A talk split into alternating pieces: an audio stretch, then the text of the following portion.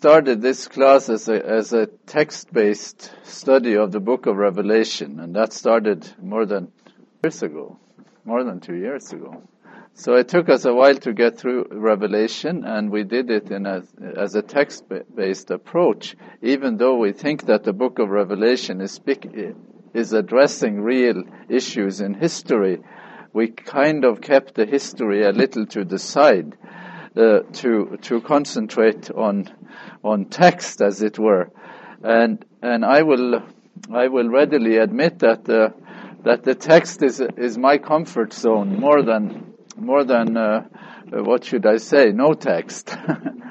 so I'm happier to study the text than to to uh, try to explicate the text than to do anything else. So what we've done since uh, after finishing the book of Revelation is to do things on the theme of cosmic conflict.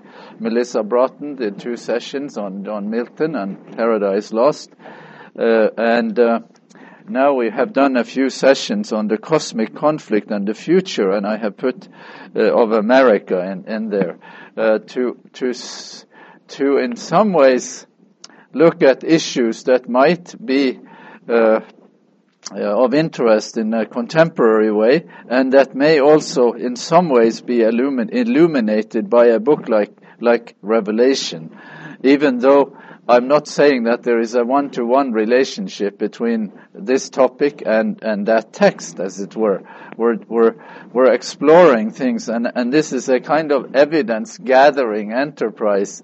And I wish, I hope that you can hear me not as an advocate as mu- so much for a certain point of view, uh, as a uh, kind of uh, up topics that we can assess uh, together and and I am not as some people might think that I am just a rabid anti anti-American or something, which which I'm not. I'm, I'm extremely respectful, uh, more than you can re- more than you can imagine of the of the. Uh, history of this country and its uh, its carefully thought out institutions, uh, and uh, and I just uh, don't want to be heard as a anti-American because that would be too simplistic. But we will say a few things about that topic again today. So let's. Uh, so here, here is uh, what happened since we talked about, since we started doing these topics. I'm kind of despairing of getting to the fourth topic in a, in a good way, uh, the reacceptance of the mother, which uh, that's the title for the fourth topic. I will just mention what it is, and then maybe after the summer, because this is our last time before the summer maybe after the summer we could return to that topic. If if I sense that you are interested in and if I am still interested in the topic because uh, who knows what the summer could do to you. It could I could lose interest in the topic and that wouldn't you know uh, right now I'm quite interested in it but uh, you know. So acceptances we have considered are reacceptance of the church as state reacceptance of extreme economic inequities, reacceptance of unaccountable authority. We're still on that topic, and, and I would like to mostly do continue on that topic today. And then the fourth topic, then, which we would only only mention, is reacceptance of the mother, and is what that topic would look like uh, in a sort of literal way. This is Bernard of Clairvaux, who in the uh, high Middle Ages, he will say, if you fear the Father, go to the Son. If you fear the Son, go to the Mother. And the theological implications of that outlook, of course, are huge. So I'd, it would be interesting to talk about that in a theological sense and then also talk about it in a sort of broader metaphorical sense. And if any of you uh, would like to read an interesting book on uh, on uh, uh, on the modern papacy, this would be the book to read. Uh, Peter Nichols, The Pope's Divisions. I have, uh, in two handouts ago, I have given you the reference for this book, Peter Nichols, The Pope's Divisions. There is a chapter in this book called The Road to Fat- Fatima, And that's the chapter I would have liked to discuss with, with this group uh, uh, from, from the book, The Pope's Divisions. It's quite a perceptive chapter on the broader religious currents. It's not just reacceptance of the mother as such, but on the on broader religious currents in our time that might in fact also impact the Seventh day Adventist community much more than Adventists are aware of.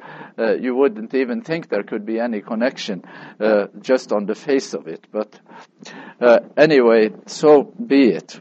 Uh, I'm not going to say more about that topic, uh, but you, get, you can uh, let that quotation sort of play in your mind and see what, what, what it means theologically the shape of unaccountable authority, we, uh, let's uh, just run through these again, that there is a, the, there is a sort of basic acceptance of a, in, um, of an accountability in any structure that is imperial, because emperors, they do not uh, answer questions from the audience. Uh, and uh, monarchical structures do not either care much about uh, questions from the audience because their right to rule does not rise from below. They do not seek legitimacy from below. They have legitimacy from above. Certainly, in, in the traditional uh, uh, role of monarchy, you are monarch by what? By divine right. You see, you're not, so your legitimacy is from above. You are ruling by divine right. This is God's system of, of government. And God is the one who appointed you. And God is the only one who can remove you. And you are accountable, if you are accountable at all, you are accountable only to God, not to anyone below you. And then there is also uh, the hierarchy, our hierarchical structure, uh, where you have authority from above down and not from below up. There is also uh, the question of fraternity that you have uh, sort of in, in church church uh, affairs. You may have a, a, a male-centered kind of structure. There is patronage, which is rife in all societies, including democratic societies. And an accountability thrives on notions of infallibility because if you are infallible, you don't really need to be held accountable. I mean, that is, you don't make mistakes. Accountability is most interesting where people don't make mistakes, isn't it? I mean, if you make, I mean, if, where you make mistakes, you might like to hold someone accountable, but if you don't make mistakes, you, you don't need it you see. So there is a lot of moving parts here. We should probably accept, we should probably put in a sixth point there too, and that could be personality. Uh, or, or, or ways, because some, somebody, you might have a structure that has, is set up for accountability, but you can have people who occupy office, occupy their president, their leaders of this or that, and they might just decide to disregard that structure. They might just decide to bypass it and do things their own way, my way or the highway. Or Frank Sinatra sings this song, I live my life and what is more, I did it my way. You know, so you have that kind of, of, uh, of, uh, uh you could have somebody doing, doing things against the structure, and I think we could give examples of that, but let's not let's not uh, delay ourselves with that right now. Back to Leo the Thirteenth, the Pope uh, who who uh, who uh, is succeeding at who is coming uh, into his position at that tumultuous time in European and, and world history. Uh, this is after this is during the time of Bismarck in Germany. Uh, uh, during the time of the uh, emergence of the nation state in Europe, Ita- Italia, Italian unification, uh, German nationalism, uh, Prussian and very strong uh, German strongman Bismarck during the, those days when the state asserts itself against the church. You have to see it that, as that. And in some ways the state asserts itself against the church because it is tired of the church you have to see that there is not, this is not like the church is sort of caught innocently and off guard, you know, having done no wrong. there has been, I think, by by uh, by many uh, by wide agreement that the church has overreached, and when the state reasserts itself, it does so with a certain disdain for the church as a moral authority. The church has not played uh, well morally or politically, you might say. But here is Leo XIII who, who says that just as the end at which the church aims is by far the most noble of the ends, so also is her authority the most exalted of all authority, and can in no way be looked upon as inferior to the civil power, or in any way subject to it. You have to see the moving parts, you know, the context within which this is being said. Uh, and the context is a time when the state is asserting itself against the church, when there is also labor movements, when there is the ideology, in some ways, a, ideologies that are that are moving beyond religion, communism, Marxism, uh, that are also asserting themselves uh, and also asserting rights that people feel have been taken away from them by the powers that be. So he is speaking into that kind of context and he is saying that the church still intends to play a role and is he saying that the church intends to be accountable? He is not saying that. Nobody has ever said that. Nobody has ever said that. The high tide or the low tide. You know, it has, the church has never said that because it does not see itself as an accountable authority. It does see itself as accountable only to God. That, that there is a, this is a, this is your, your, your sort of default hierarchical structure, as it were. Uh, there is, uh, it's your, your poster child for hierarchies. Now, for those of you who are interested in sports, uh, there are two um, huge and extremely influential organizations in the world of sports that are also very uh, uh, full of patronage, uh, totally unaccountable, and very corrupt. That's the International Olympic Organization, IOC is very much a, a, a, kind of structure that that that just completely uh, disregards accountability. And the other great uh, uh, um, structure in sports is the International Soccer Federation, football, the FIFA, FIFA, the International Football Association. The president of FIFA, I almost brought you a slide from him. He, he's a Swiss. His name is Sepp Blatter he, he just was re-elected for a fourth or fifth term because these re-elections happen by patronage. You know, this is the, your, your, your quintessential uh, patronage system. And, so, and there was a kind of contentious press conference just a couple of weeks ago. And he, sa- and he answers, he says to his questions, I am Sepp Blatter. I'm the president of FIFA. I do not answer questions. Well, let's uh, let me say that no pope could have said it better, because because this is this is a person who who actually does not see himself as accountable because his authority his he, his authority hovers above the layers where accountability might actually happen.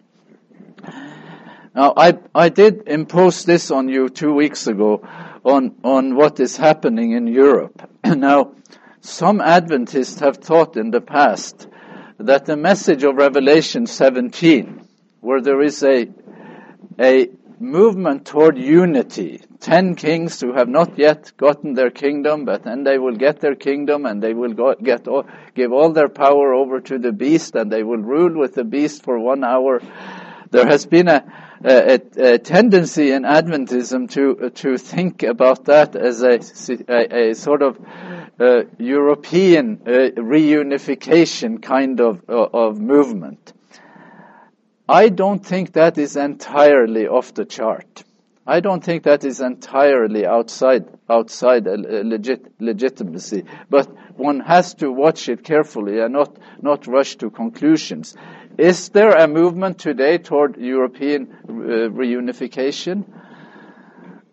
Definitely, there, there definitely there, there is, and, and, and the reasons for that are, are, are good reasons. Now, the next country that is knocking on the door to to uh, join the European community, uh, it used to be called very. It's very interesting the evolution of terminology here, because the the initial movement in Europe was happened in 1950 under the auspices at the initiative of uh, Robert Schuman, who was born in Luxembourg, but uh, who is uh, who uh, this is him, and who who uh, uh, his political roles in Europe were in was in France. his roles were in, in France as foreign minister, finance minister, prime minister. He was in fact in what is called the Fourth Republic. And I, actually got this book. I mentioned to you that I plan to get it.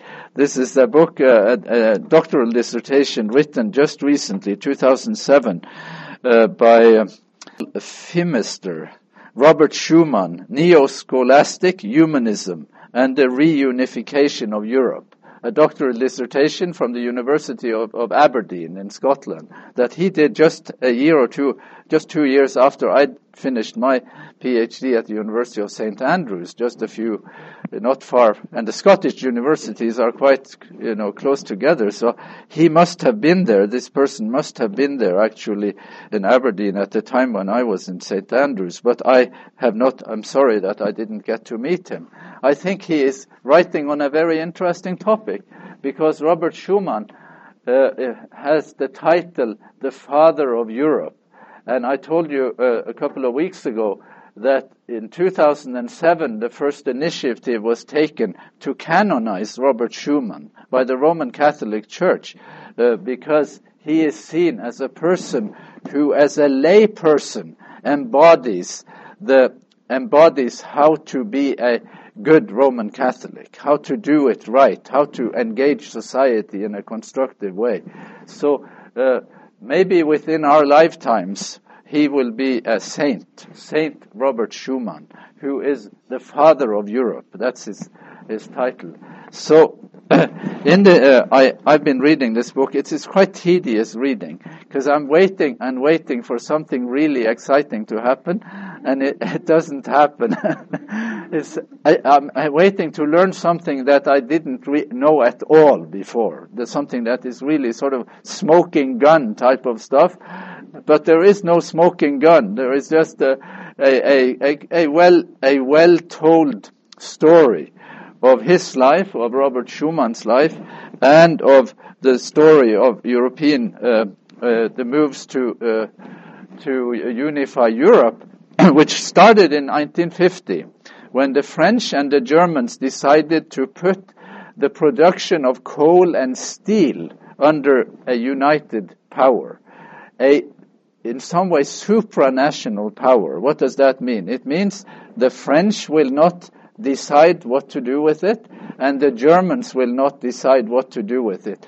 An organ, a, a, a, a, an administrative organ not accountable to the French only, not accountable to the Germans only, will bring these, will bring the production or the, the the uh, industries of coal and steel uh, under under a new type of authority, and this would be this was supposed to be the spearheading of European Union, and it was it had financial reasons. It was supposed to benefit these countries financially, but it was also the first chapter of European unity, European economic and political unity. So that's what he was responsible for, Robert Schuman. And then uh, how many? Uh, then then it became the European Economic Community, EEC, and then it is now the European Union. So they dropped economic because it's kind of embarrassing only to be economic. It was never meant to be only economic. The economic was the carrot the carrot for unity because you would see uh, uh, uh, uh, countries benefiting from economic unity, but there is the the ambition was to bring about this unity more than just with uh, more than just on economic terms, the country that is now uh, hoping to be admitted to the EU uh, now, I think it will be admitted maybe this year, is Croatia. And Serbia is expected to be admitted shortly or, or soon.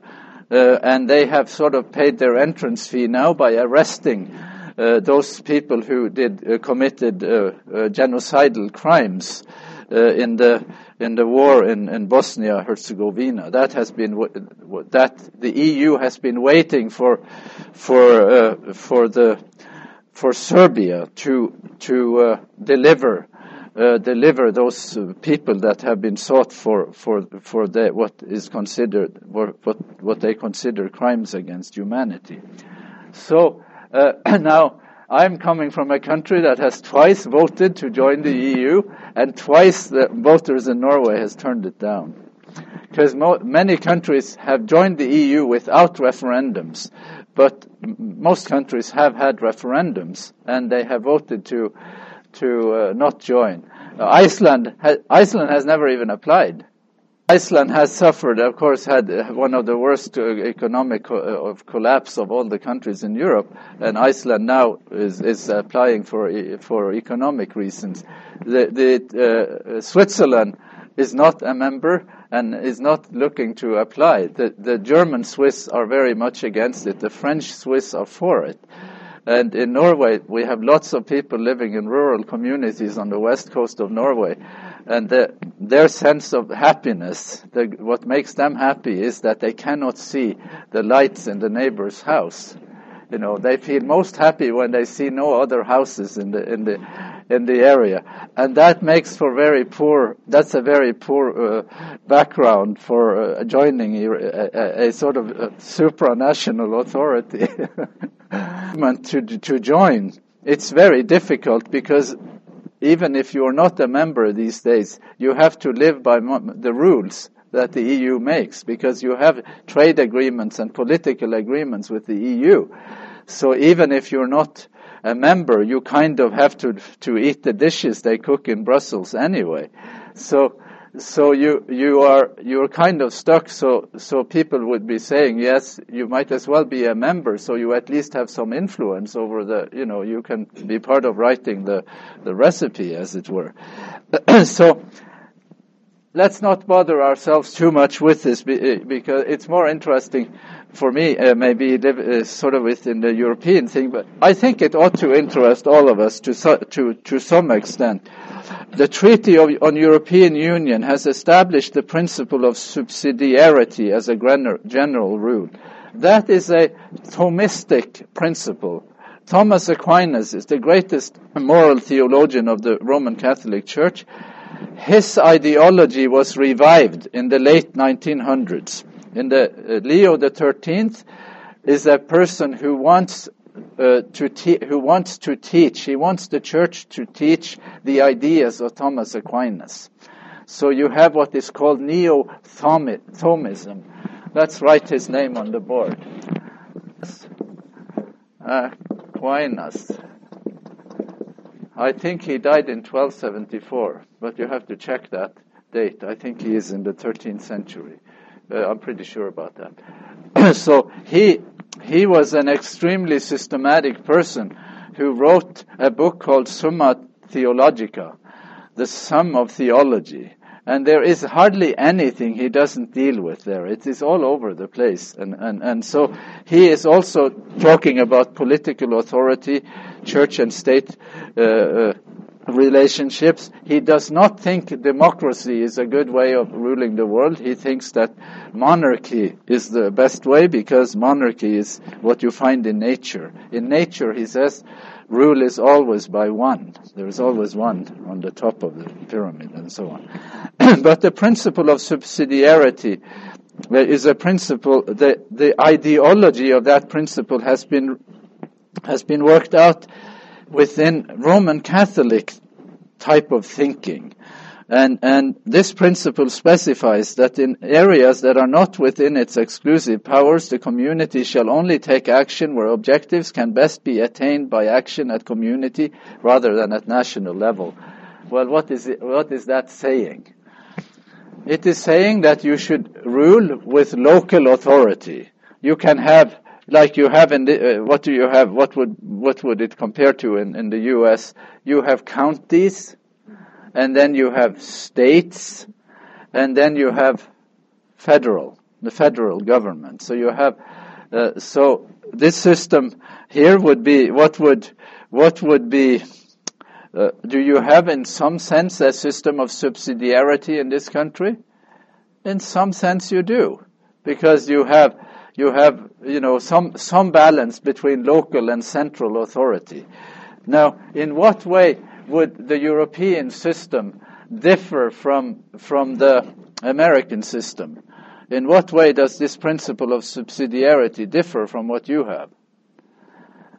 Well, there are some areas, there are some things that you, the federal government, can the federal government intervene in local affairs whenever it wants to? It, it has been, yes. So you have a fierce ideological battle in this country about that, about state and local, uh, state and federal authority. Some of that debate goes back to the Civil War era because the southern states they they kind of flew their the right to hold slaves. They did that under under an anti-federalist clause that they had the right to decide themselves whether they wanted to be slave states. And Lincoln said, "You're not going to have that right." So when the Civil War was fought in some ways uh, within the framework of, of federal versus states' rights. Am I right? Yeah. I am right about. Thank you. well, I could be wrong. so the pro- the difference here between the U.S. the way your country is constituted and the European system, what the European system is is uh, turning out to be, is that there are some areas that this, the federal government cannot interfere in in your your affairs locally. Maybe they do, and maybe they do it, uh, uh, you know, beyond what, what is constitutionally legitimate.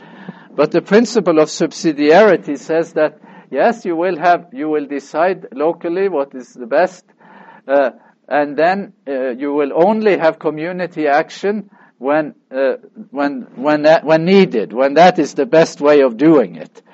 But the question is, who says who says, you know, who says what is best? Who decides? And I mentioned here before that one of the directives that has come from the UA is, uh, from the EU is that, that the sale of alcohol should be free. You should have free, free trade with respect to alcohol. After all, it's a free market. And uh, in Norway, we have, we have all liquor sales are by government monopoly. You cannot you can sell beer in the stores, but you cannot sell wine and, and, and hard liquor. That you can only sell in government-owned stores. There is no free market for alcohol, and the EU says that we need a free market. That's what you're sworn to. So Norway is just sort of squirming around this because the EU has decided against what the local community thinks is best for it, that you should have, you know, free free market. You see, there is a new new uh, issue going on right now about post offices, because because you should have free free uh, market when it comes to postal service too, and and that. Uh, some people in the remote rural communities in a country like Norway will worry that they will lose their post office if you make it free market because you have to have you know, you make money on your post office in Oslo, but you do not make money on your post offices on the on the islands uh, in the north of Norway. So again, there is a conflict between local authority and central authority, and you have a kind of super authority centrally that that can overrule you whenever it feels like it, whenever it wants to. That's the point, and that's why I'm saying that you have unaccountability as a constitutional principle in the European Union. It's a hard discussion, but we'll run over these again. Robert Schuman was I do, I do not want to say anything about him as anything other than a sincere person, and for all I know, a person of integrity. But he was a, a heart Roman Catholic. From all his life, very much uh, a, a, he was a, both in practice and intellectually a person who understood Thomas Aquinas, who had studied Thomas Aquinas and the newer, the newer, uh, uh, sort of more recent uh, uh philosophers or, or people, uh, thinkers who also wished to revive uh, Thomist thought. so he, his idea for the new Europe uh, his, uh, in 1950, what he writes in 1950, is very much an idea that is framed, that is developed within the ideas, the thinking of Thomas Aquinas. You see that point? You know, and, and the neo-Thomist ideas. So this is, again, uh, there is much more economic integration than political integration. And Europe is in bad shape right now because they have had countries that have that have not uh, played by the rules. So you have uh, Ireland, you have uh, Portugal, you have Greece leading the way.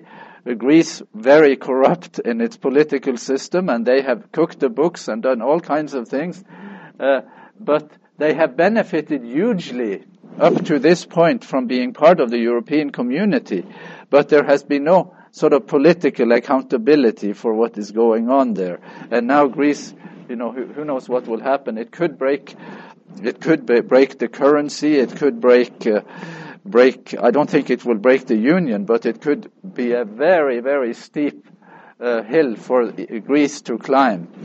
Now, maybe the European countries, the European community will bail them out, and if they do, uh, they will enable irresponsibility because it has been extremely irresponsible what has happened in Greece. So, so anyway, the notion of a Christian super authority here. By the way, this is Pius XII, who is the Pope for the during the war years, and who is also on the road to being canonized, at great offense to the Jews, who feel that he was a person who enabled uh, as a spiritual authority, he should have done much more to help the Jews. So that is a very offensive thing to the Jews, but he will be canonized. Don't, don't, don't think otherwise. Now, the notion of a Christian super authority is not, is not put into the constitution of the new Europe. That is not stated. But that is what, what the the church structure, the Roman church, thinks of itself as a super authority within this new structure. That it is it is the European Union is something very much desired by the Catholic Church, and the Church sees itself as a kind of referee, a kind of moral super authority within this new system, even though that is not spelled out in the institution. The, the church is not is not allotted any uh, sort of uh, explicit role. It's just that you have to know the moving parts to know that the church is is playing in the background here. The current pope, uh, uh Benedict XVI, whose name before was Joseph Ratzinger, he worked very, very hard to prevent entry of Turkey into the European Union. Uh, I, I, have read things recently saying that that uh, uh, that the that the papacy uh, that the Vatican is more friendly toward uh, allowing Turkey into the European Union. But Ratzinger want, wanted, uh, argued in 2004 very much against entry of Turkey. Why? Because he wants it Christian. He doesn't want a unity that you know it, it's European unity, and he says let Turkey go elsewhere for its whatever unity it wants, because this is supposed to be a Christian kind of paradigm.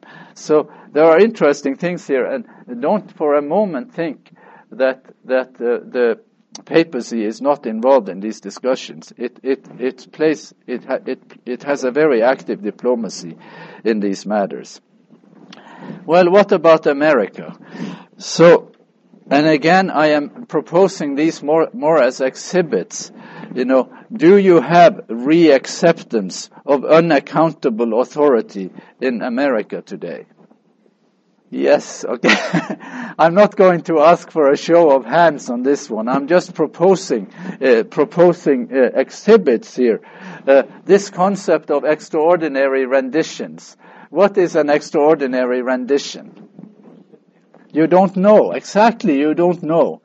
Exactly. How would anyone know what an extraordinary rendition is? Because the, I mean, the, the language is, when you say extraordinary rendition, are you using language that intends to inform you about what is happening, or are you using, using language that intends to conceal what is happening? So the language itself, the terminology itself, is a terminology of what? Secrecy. And it is a terminology of not wishing to be accountable. Would you, would you agree with me that, that, that it's, it's tending in that direction? You're, you're choosing terminology that has that has a, a, a, kind of intent to obfus, obfuscate, to make it kind of cloudy. So let's uh, let me hear somebody who knows. Uh, can you define an extraordinary rendition for for us? Say what it is. You are removed to another country for sources that aren't clear. Yes, okay. What else could you call it? What would you be, be what what would you call it when somebody else, or what has it also been called? Yeah, but extraordinary rendition. I'm, i have two terms here, and and I don't wish to to over over. Let's not overinterpret this. I just wish to to to sort sort of explore some some features in in contemporary life. An extraordinary rendition is to kidnap somebody. The other word for, for extraordinary rendition would be kidnapping. But you don't want to say that your country is kidnapping people. So you call it extraordinary rendition, but it is in some ways a de facto kidnapping. This person was picked off, I think he was in transit at the Kennedy airport when he was arrested or when he was interrogated, and then eventually he ended up being sent to, to uh, uh, Syria where he was interrogated for about 10 months by the Syrian, the Syrian uh, authorities and is said to have been tortured. I think Canada is paying him about 10 million Canadian dollars in, in, uh, in uh, damages. And he has sued the U.S. government, he has sued the CIA. But the court, uh, the, the case was thrown out this year by the Supreme Court because of what? National security. National security, which is a very convenient way of having to not face uh, accountability. So he is not the only one. Nobody knows how many people have been render, uh, rendered. Yes. Well, these are these are all post 911 things, but the notion of kidnapping somebody and putting them away is not something that began completely 911. There has been there were kidnappings in the, in the during the Clinton years too, but they were usually kidnappings where you had kind of somebody had been identified that was where the, the, the degree of plausibility that this person was guilty was high. And some government, other government said, please help us get this guy, you know. But it's still, you know, it's still in a sort of extraordinary rendition. So uh, now, my point of this is just to say that extraordinary renditions are unaccountable, uh, are, belong in the context of unaccountability. That's my point. I don't wish to, to put Republican, Democrat, this or that on it. We're discussing the issue of accountability. And we are discussing whether there is a trend to accept unaccountable authority. That's, that's what I wish to, to, to, to, to propose. That there is a, that what one is doing here uh, falls into a category of unaccountability, number one, because it is secret, and number two, because it assumes certain things about the person you have rendered that, that is, uh, is uh, against uh, the conven conventional ideas of how of how a, an accused person should be treated. You're supposed to be as you're supposed to be innocent till proven guilty, for example. Put excessive executive authority uh, into that category. Would we put excessive executive authority into that category? Yes, of course you would, because because the number of people who decide these things are few. Very few people know about it. So this is very much something that happens in the executive branch of, of government, where the executive, ex, executive branch again and again can plead national security, secrecy, and, and not, not be held to account. And you, as voters in this country, you put your vote into the ballot box and you might just be voting for for an accountability. You might just say, that's okay with me. You know, they do it for a good reason. The reason is national security. Thank you for protecting us. So what? You know, if, if I, if, if you, if I have to pay, you know, I'm discounting accountability for the sake of, you know, some higher good. You see what, what's, what, what we're saying there. So, now, reacceptance of an accountable authority also in the in uh, what is an enhanced interrogation? Let's do the vocabulary here. Enhanced interrogation. It's a very interesting terminology.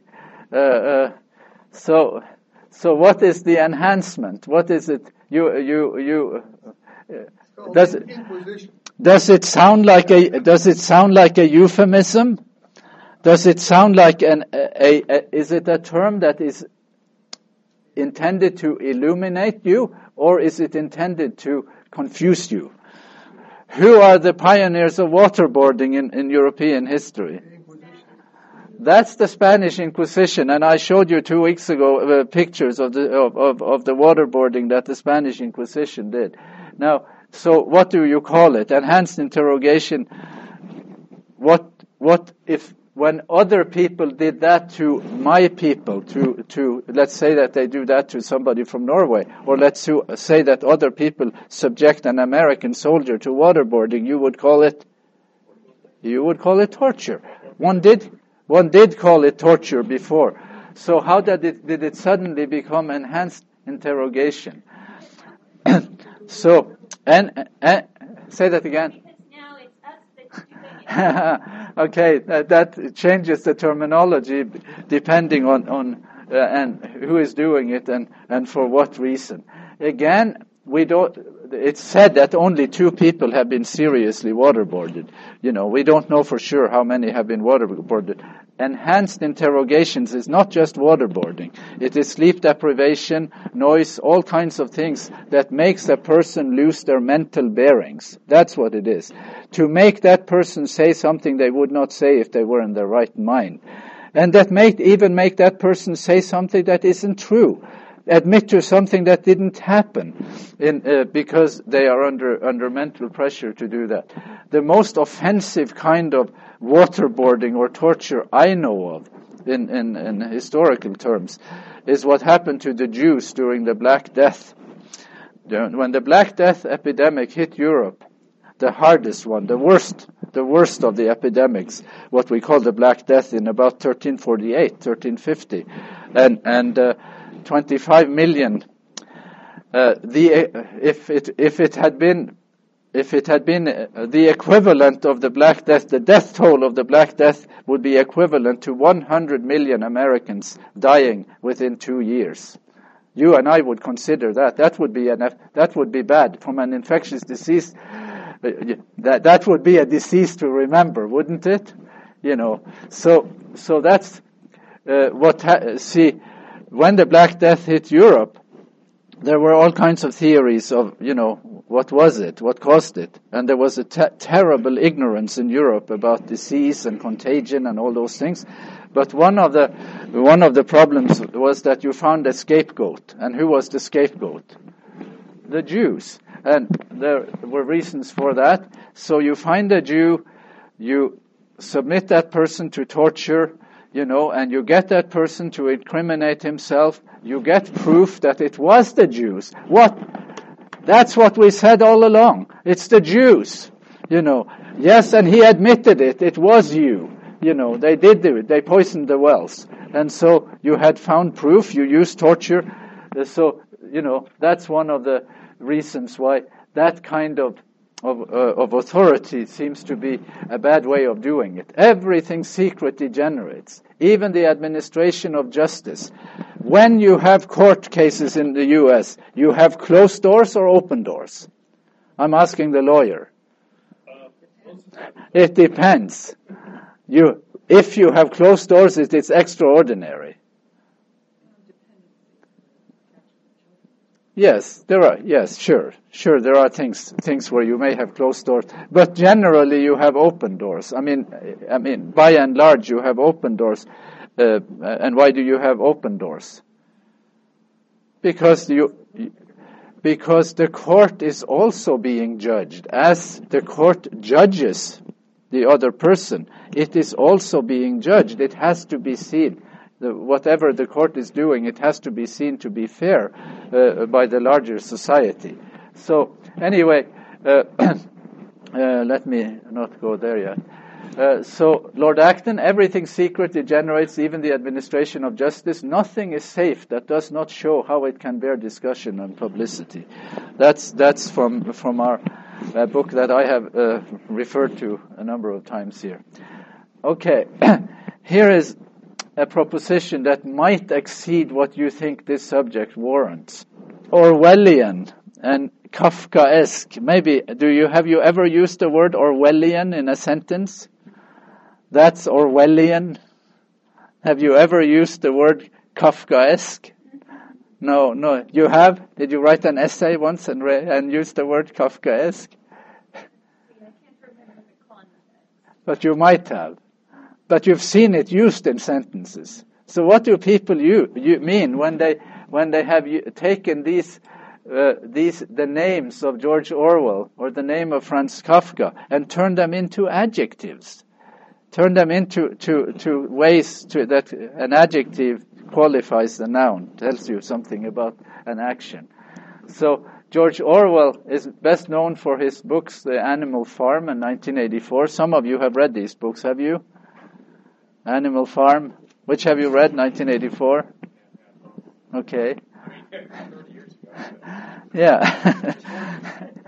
anyway, so these are Orwellian times because one of the one of the emphases in George Orwell is that in order to corrupt a society, you have to corrupt the language.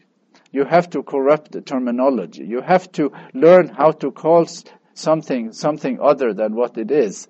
So he has this notion of black white.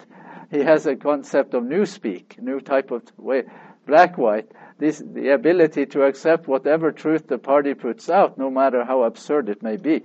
George Orwell's target is communism. It's total, totalitarian societies, and it is quite quite quite count, it's quite contrary to expectations that the same kind of problem that you have in these totalitarian societies that he critiques mostly has now asserted itself in what we would consider uh, the free world. So anyway, let's not uh, belabor that point. There is a lot there. You can go on the internet and find it. And I would, I think still that a book, both of these books, Animal Farm and 1984, have staying power they're not, they have not run their course. They have still staying power for, for our, our world.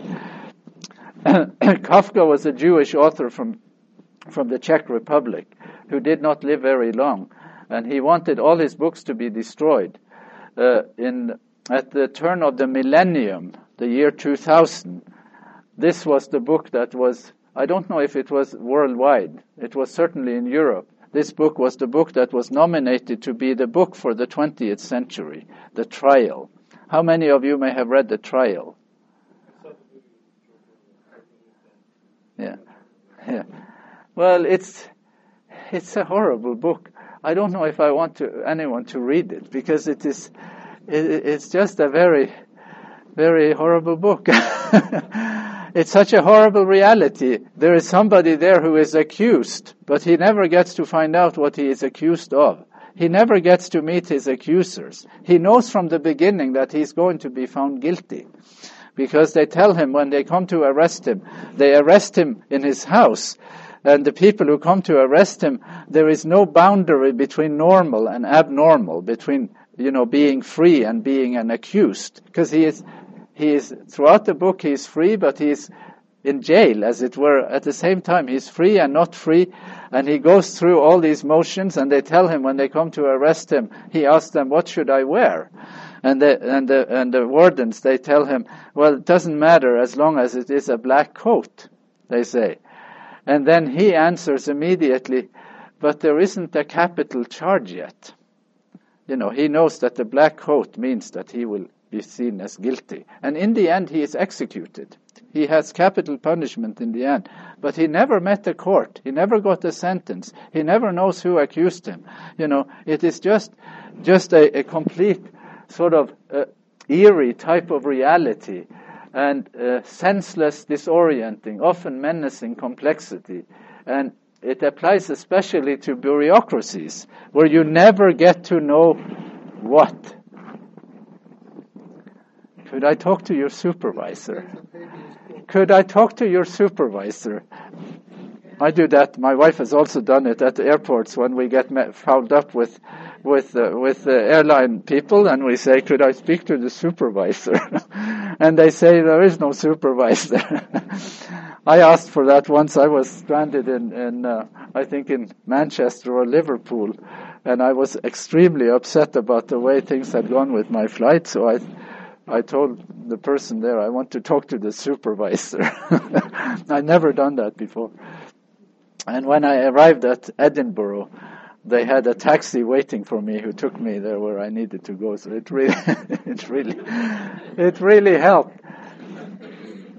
What Orwellian and Kafkaesque means, in short, in a short version of it, is that accountability is losing that you are not no longer facing accountable authorities. That's that's basically that's one one one significant aspect of it. That that that there you lose your bearings. Who is in charge? Who is sort of uh, you know the person who and what is going on here and the meaning of words and everything is is a mess. So anyway, I'm suggesting that we live in Orwellian and Kafkaesque times. So to our sort of moving into somewhat of a conclusion here. The Roman Church has never yielded on its claim to wield unaccountable authority. I think we said that last time. The exercise of unaccountable authority is now widely accepted in Europe. In some ways, the European community is structured to some extent, in, to some degree, as an unaccountable authority. And it is also gaining ground in the US. These are the leaders of the, these are the intellectual forefathers of the French Revolution. And Lord Acton says about these persons, this is Montesquieu, this is Turgot, this is Rousseau, this is who? This is the guy everybody is supposed to know. Who is that? That's Voltaire. That's Voltaire. And this is Diderot. This is just an assemblage of pre-revolutionary thinkers in France. And Lord Acton says about them, they were all ideologically diverse, and Lord Acton says about them, all of these people were said to be liberal. The only thing common to them all was disregard of liberty. That these champions of liberty did not understand liberty. And I, I mean these images here more as metaphors. I don't mean them as individuals. I want you to see them as metaphors. Metaphors for what? Where the value you fight for, let's say that the value you fight for is a value you don't fully understand yourself. That you, uh, you, you have, what is the value you fight for? The value you fight for is freedom. But freedom is not only a result. Freedom is not something only you have at the end of a certain process. Freedom is also a value that placed by certain rules. There are certain things you can do within a freedom agenda. There are certain things you cannot do. Or you will be defeated by choosing the wrong method. Do you hear me? It was a complicated sentence. Freedom is not only a result, it is also a method, a means toward a result. And, and, and it is not something that you, not not any kind of method will do if freedom is your agenda. The one thing in common to, them all, the French revolutionaries, was that they didn't understand the value they claimed to be championing. Because the French Revolution became a terrible, terrible uh, thing. And who knows what these others have in common. In this book by, George, by Daniel Patrick Moynihan, who was a, a U.S. senator from New York, he has a, he refers at the end of the book to a letter written to him by George Kennan, where Kennan says, we easily become ourselves the sufferers from these methods of deception. He's talking about the growth of the CIA and of secret services in America. We easily become ourselves the sufferers from these methods of deception, for they inculcate in their authors as well as well as their intended victims, unlimited cynicism, causing them to lose all realistic understanding of interrelationship in what they are doing of ends and means. And he is writing that at a time when this is the Cold War, end of the Cold War reflection. But the extent of secret services in this country is much, much larger now than it was 10, 15 years ago. It has become much, much bigger for reasons that some of you will know. Here is a, a quotation from Helmut Gollwitzer, a Lutheran German pastor, that he uh, from a sermon he preached on Revelation 12, 7 to 12. That's the cosmic conflict text. There was war in heaven and so on. Here is what he says. Everyone has become a captive of a fateful illusion that believes itself able to drive out evil by force.